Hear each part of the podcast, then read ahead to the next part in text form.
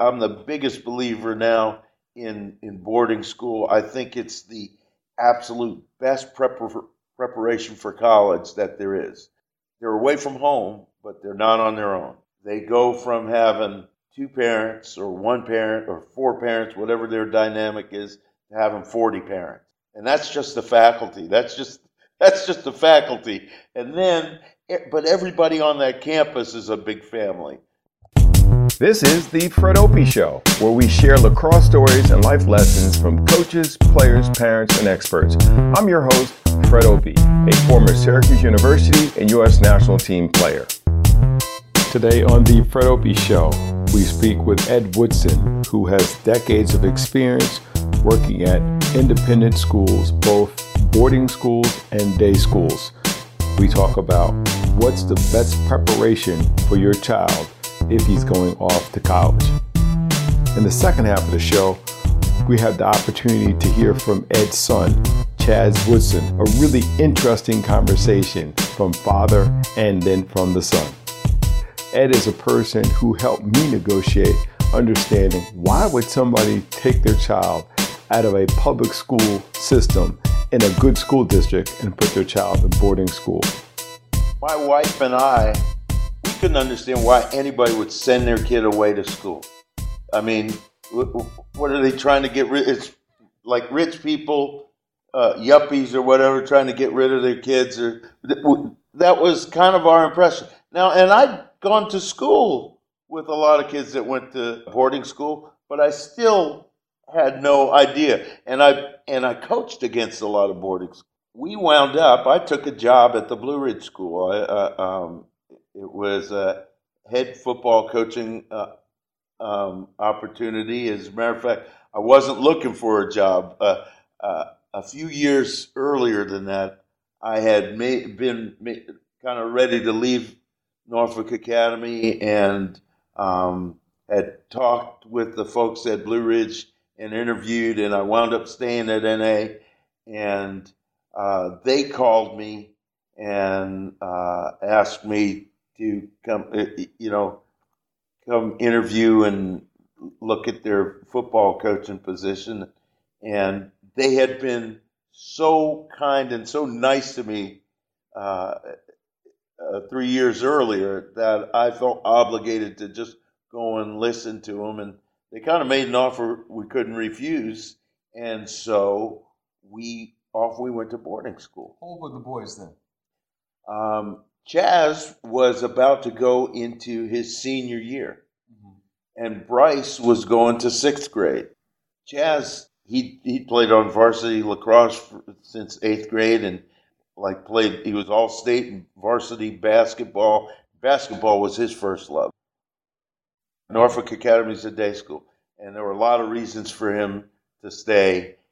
We said, Chazz, you're coming with us, and we didn't drag him kicking and screaming we came away from our Blue Ridge experience and we were there for three years, seeing guys' lives just turned around and changed.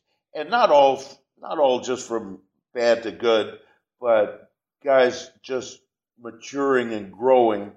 We came away believers. Uh, I'm the biggest believer now in in boarding school. I think it's the absolute best prepar- preparation for college that there is they're away from home, but they're not on their own. They go from having two parents or one parent or four parents, whatever their dynamic is, to having 40 parents. And that's just the faculty. That's just that's just the faculty. And then but everybody on that campus is a big family. The maintenance people, the the, the cafeteria people, the uh, all the secretaries, everybody is invested in each and every one of those kids on, on campus. And everybody knows each kid, and every faculty member knows the kids well. I mean, we met every Wednesday morning. The guys had, would have late breakfast, and every Wednesday morning we'd go over every one of our 170 kids, say what they're doing and, and what they're not doing. And guys got a chance to really grow. Their their time is really super programmed. They do have free time, but that's programmed free time where they get to decide what they're going to do. But, you know, that's an hour or two a day. Outside of that time, uh, you know, they're doing something all, and they consequently they one of the biggest, greatest things I think about boarding school is they learn time management in a way that that I and a lot of other of my day school peers didn't come didn't bring to college with us when I went to college. You know, but these these uh, boarding school kids, you know, they were like at home with it because they'd done it for a year or two or three or four. Athletically, what is the difference between sending your kid to a public school, day school, or boarding school? At the schools where I've been, my my son Bryce went to the Salisbury School also. There are different levels of emphasis on sports depending on the school, whether it's a day school or or a boarding school. There's no mistaking that these are student athletes with the student part first. That gets lost in some public school situations, not all. It's really a numbers thing. I mean, the ratio of faculty to student. In the day schools, average class size was about 17 or 18. A very large, my largest classes had 20 kids in them. Not so in public school. In boarding school, our average class size was about nine or 10 kids. It makes a big difference. You know, personally, I think that the ideal student teacher ratio is 12 to 1 because three master teachers that I know of had 12 to 1 ratios Pythagoras, Socrates, and Jesus. All three had 12, 12 students. Kind of hard to beat that. These folks take their athletics very seriously. They are churning out kids that go to the best colleges in the country. They're sending their athletes out to play in these schools. And they're preparing their athletes to study and play in those situations. And when Bryce was at Salisbury, he went on college visits, not by himself, but he'd go on college visits that were scheduled by the college counselor at Salisbury, who at that time happened to be the head lacrosse coach and the head football coach. you do wear a lot of hats. Bobby Wynn okay. was sending five and six and seven guys to Syracuse and the, at the same weekend he'd have five guys going to Harvard, and that same weekend he'd have four guys going all the way down to Hofstra. Bryce went on three or four visits, and Bryce wanted.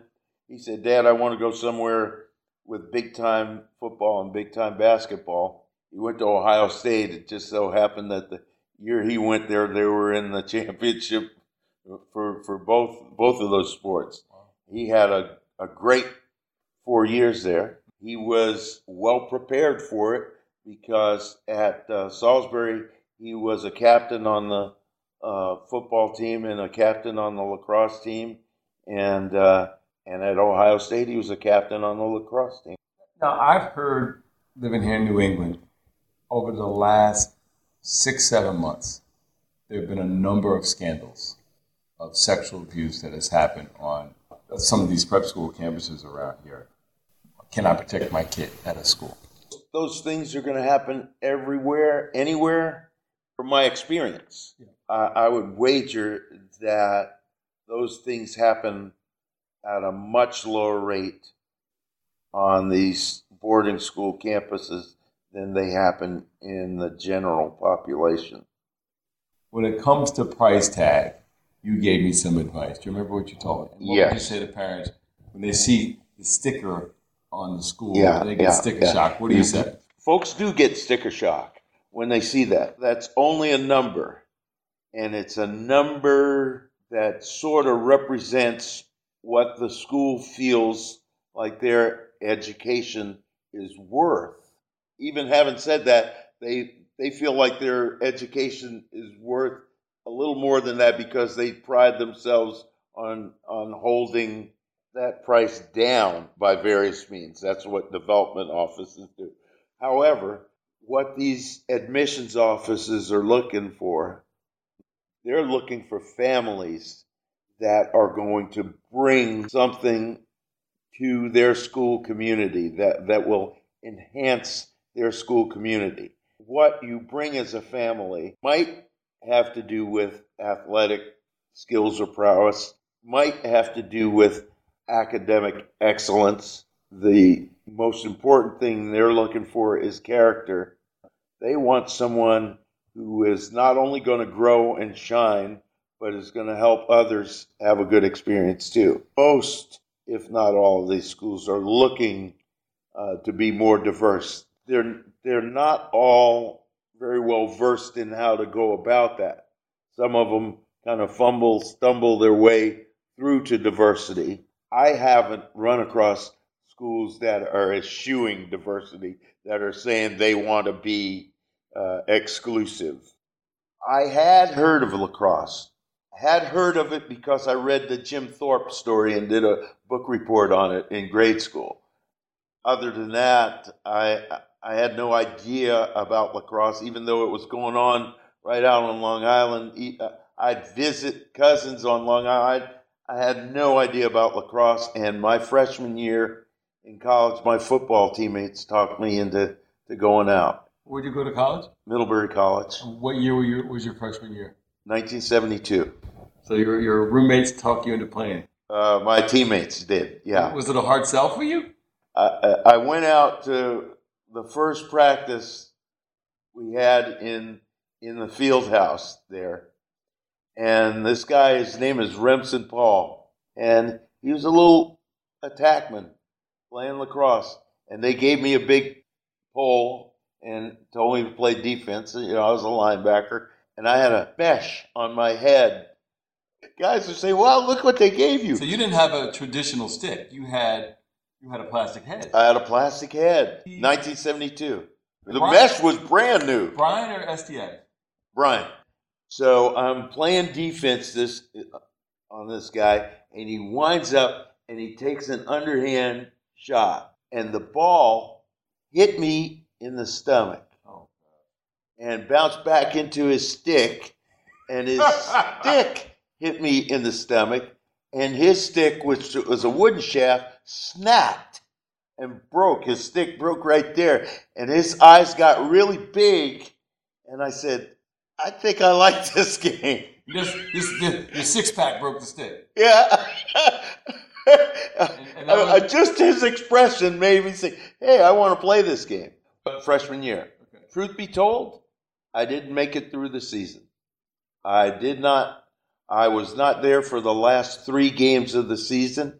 I got some midterm grades that uh, spring of my freshman year that were not the best. And I went to the coach and told him I needed to buckle down. And, and really, I, I was sincere. That was my thinking then.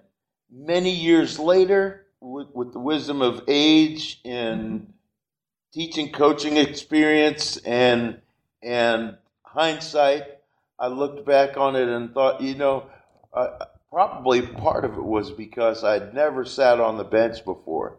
That was a new experience for me. I mean, I belonged on the bench because I did not have stick skills. I was a better athlete than these guys, but they're playing, but they were playing because they could throw and catch. How long did it take for you to develop the, the necessary skills? Probably about nine years because I didn't play after that. My sophomore year, when spring came around, I was rehabbing my knees from football season. And my junior year, I got involved uh, in acting and directing of my junior year. As a matter of fact, my senior year in college, I didn't even play football wow. because I wanted to direct the spring production, which I did. I did. I directed the River Niger my senior year in college, uh, and in my junior year, I mean, sorry, my the fall of my senior year, I acted and assistant directed in preparation for that. So I didn't play football my senior year. So when did you get reintroduced to lacrosse? I was out in California. Air National Guard having taken me out there. I got off got off of active duty in 1980. Started working at juvenile hall as a as a counselor, and uh, which was kind of in line with what I'd done uh, in, in Vermont. And uh, and one of the guys I was uh, working with said something about lacrosse and about going to lacrosse practice. they play lacrosse out here, and we got to talking, and and he invited me out, and uh, I played for the Sacramento Lacrosse Club, I guess for four years. All Americans from the Air Force Academy, the Naval Academy, all on this Sacramento team, and that's where I learned to play. But where I really learned the game was when I wound up at Norfolk Academy. Uh, I wound up there while I was looking for a football coaching job. Uh, you know, I had been coaching football in California.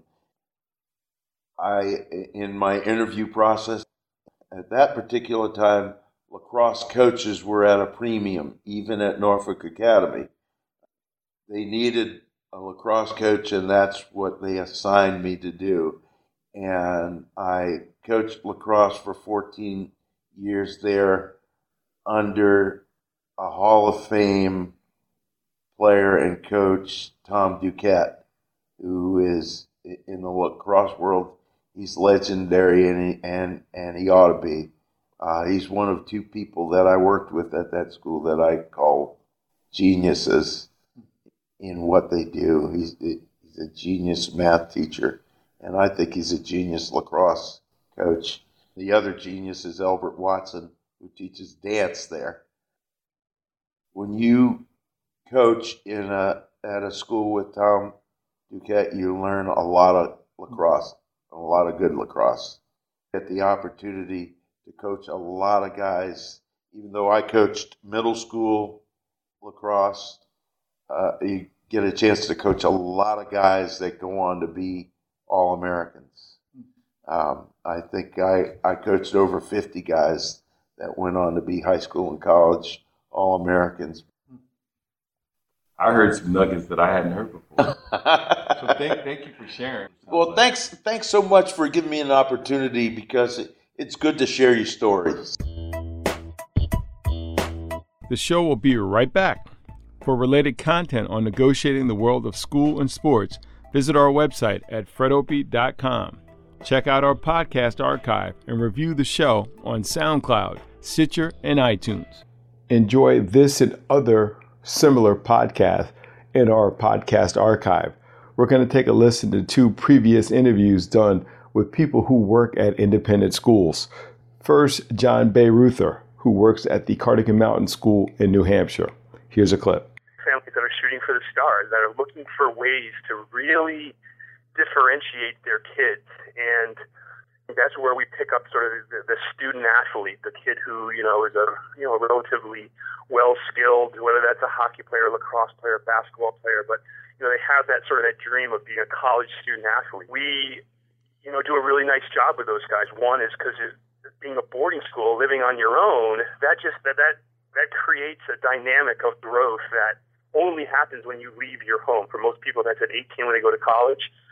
You know, the kids that come to Cardigan are doing that at 12, 13 years old, and that starts this growth dynamic that sort of forever changes the kid because it's all of a sudden their life is, is between them and the environment. You don't have the parents sort of in between. So kids are going to have to build relationships with their teachers, with their roommates. And when they have a tough day, you know, they don't necessarily have their parents to, to help them out. They have to learn how to trust other people to do that. And um, you know, we're big academically. You know, we're just really big on organization. Um, I think we understand boys and understand that even the brightest students, boys need need organizational support. Very discussion based. I think there's a lot of um, kids out there in society that don't have a lot of outward confidence. You know, low self esteem, and it sort of manifests itself in them being really quiet and shy. And I think we because there are no girls here, kids, boys tend to feel a little bit more comfortable because you have a, um, a, you know community kind of based on kindness, that makes kids feel comfortable. And all of a sudden, you know, a kid who sat in the back of his classroom, you know, a year before, now he's you know in the mix. He's he's making two or three comments every day in class. He's you know he's writing you know analytical you know papers about himself and about subject matter, and maybe delivering speeches and things like that. And then we have a really positive. You know, all our kids are looking to go to secondary, you know, schools, mostly boarding schools, and really make something of their lives. They have all these dreams of, of going to prep schools and going to colleges and being athletes. So there's a collective vision that I think is really special. It's really it's positive peer pressure. You know, everybody here, you know, is kind of dialed into being a good person and doing the right thing and being a good student. Head of admissions at the Belmont Hill School in the metropolitan Boston area. This is Steve Carr and a clip from the interview I did with him uh, mind, body, spirit, thinking that you exercise your mind in one area, your body and your spirit in other areas.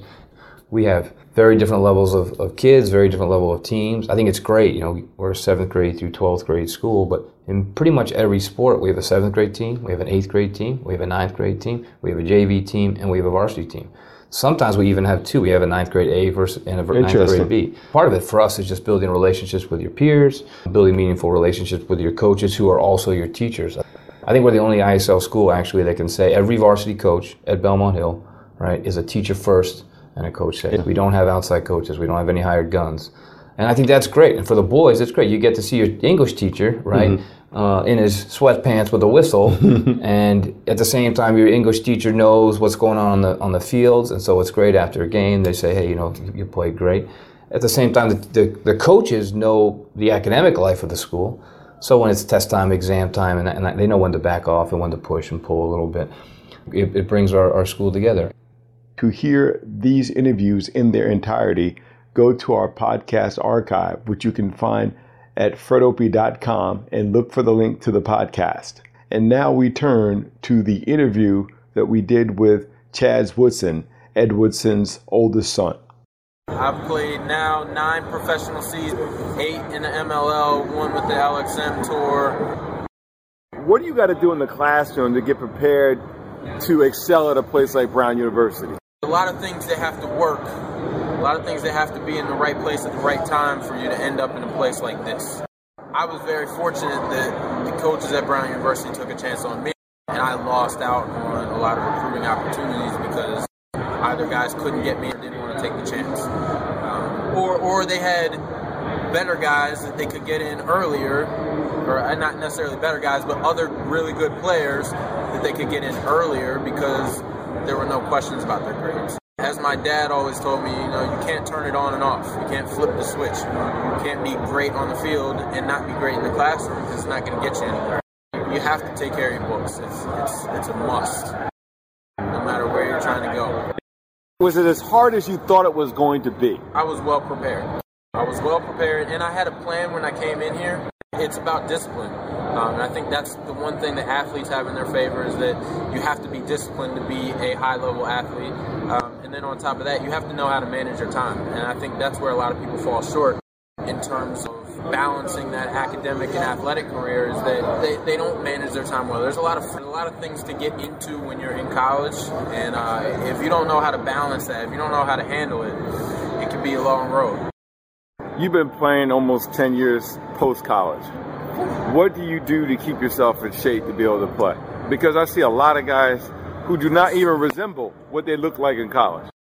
Well, I, I tell you what, that's um, I'm hitting that point in the last half a year, I've like realized that I'm older. Like it actually hit me. I How old are you now? 31. Yeah. But I can, I, I feel like very feel the difference between my body now as an athlete and what it was three years ago. Very interesting feeling. Training to play at the level that I want to play at, it takes a lot to stay in shape. So I do a lot of a lot of body weight, a lot of uh, you call them, stabilizing exercises and that type of thing. I do hit the weight rooms, but it's mostly about maintaining at this point. For the first five, six, seven years of my career coming out, it was about still, you know, trying to stay fast, trying to get stronger, get bigger.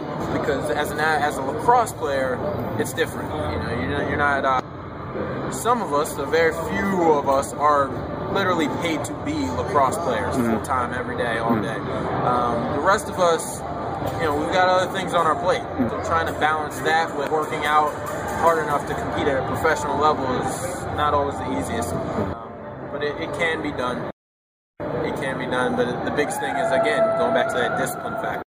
About how you eat. Oh, you don't want to go there. my, my eating habits are atrocious. Got to change them, and I, I have started to change them. And one of the biggest things I've done for myself is I got a Nutrimilk. I'm doing a lot of juicing right now and drinking juice. So I'm throwing all my veggies in there, Okay. and uh, I'm trying to get them that way. I got to do them somehow. That's going to be the most revolutionary change That's in your diet. The biggest change in my diet is adding vegetables. You guys might not know that about me. Eat your veggies. I'm telling you, trust me. Look, that's an, that's another reason I, I can feel the difference because I know I haven't eaten the way I needed to eat. It really is a big thing. So the nutrition part. The idea of living off of lacrosse full time, is it more of a reality for more people or is it a pipe dream? it's becoming more of a reality. It is becoming more and more of a reality. I think that's why at the professional level, at the MLL level, play is getting higher because guys are sticking their hand all the time. They're, whether they're coaching teams, running camps, whatever it is, guys are playing indoor and playing MLL. It's becoming a reality. It's still not. It's not paying that much except for top guys. Guesstimate, what do you think the top guys are making per year? when I was signed with Brine and that type of deal, like that that check from them was a significant. It wasn't the majority, but it was a significant part of my yearly paycheck. For most guys, I would say, yeah. Again, that's endorsements, that's playing, that's everything. Mm-hmm. I think guys that are just playing, if they're playing in both leagues, they're probably topping out maybe 30. They've got to be top guys. Yeah. The MLL top salary isn't that high. You're saying both leagues, if you're topping out, you're Yeah. maybe making 30. Yeah. Top of the game. And, and that just playing, now throwing some endorsements and that type of stuff, and, and you throw in your camps and all that. There are a lot of guys that are making just on club teams and that type of deal that are making six figures. There are some people robbing people out here. Don't get robbed. I- it's not everybody, and there are a lot of people very well. When I say very well, I'm, I'm talking about running very um, quality programs, very quality club programs and uh, training programs, whatever it is. But there are a lot of people that aren't. A lot of high school athletes and parents are jumping on the bandwagon for these club teams, thinking it's their way to college.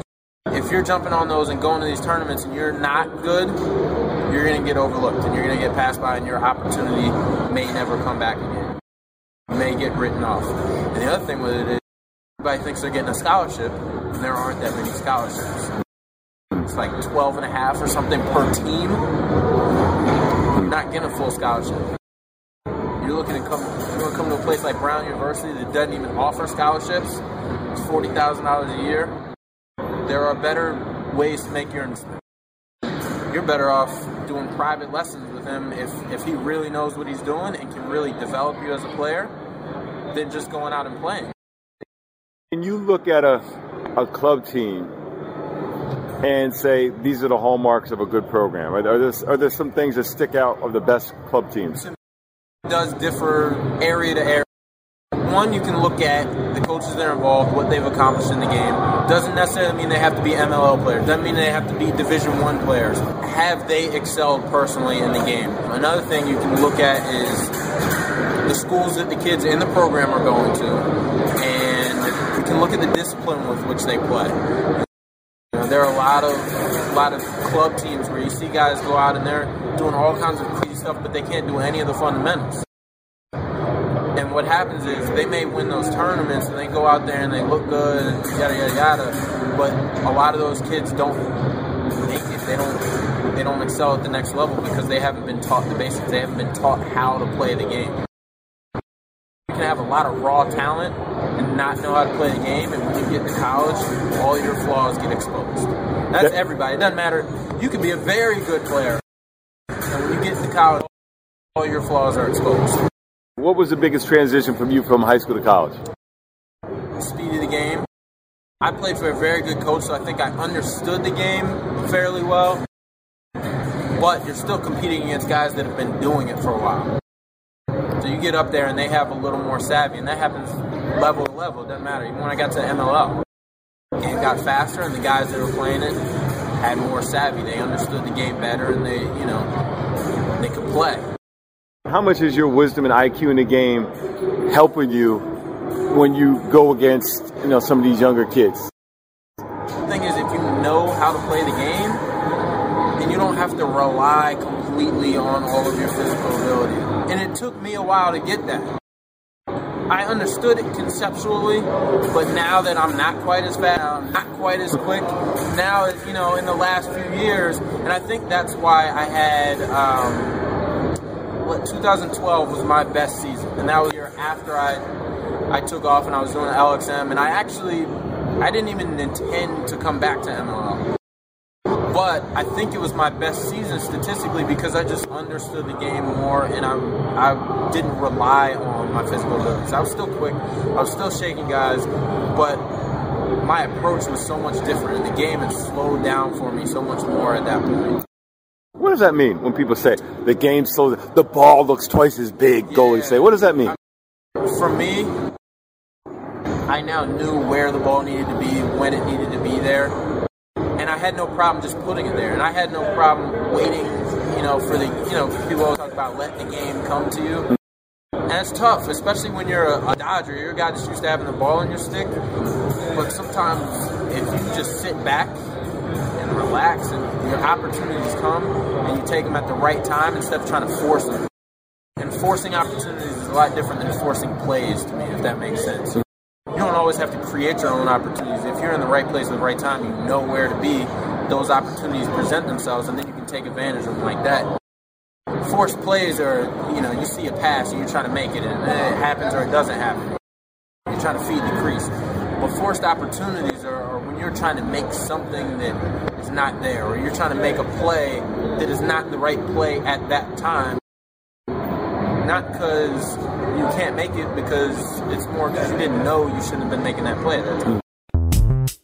That's a wrap for this show. Thanks for listening. To hear more content like it, go to fredopie.com. This show could have been brought to you by your company. If you have questions about advertising and sponsoring this show, contact us at fdopie at gmail.com. That's fdopie at gmail.com. If you're interested as an audio mixer or in sales and marketing, send us a note with the subject header Fred is hiring fdopie at gmail.com. Start with a gift. Learn how to understand your gift, monetize it, and serve others with it. I wrote it for the younger version of me, who I describe as having sports on the brain and lots of pain. It'll be available online at fredopie.com.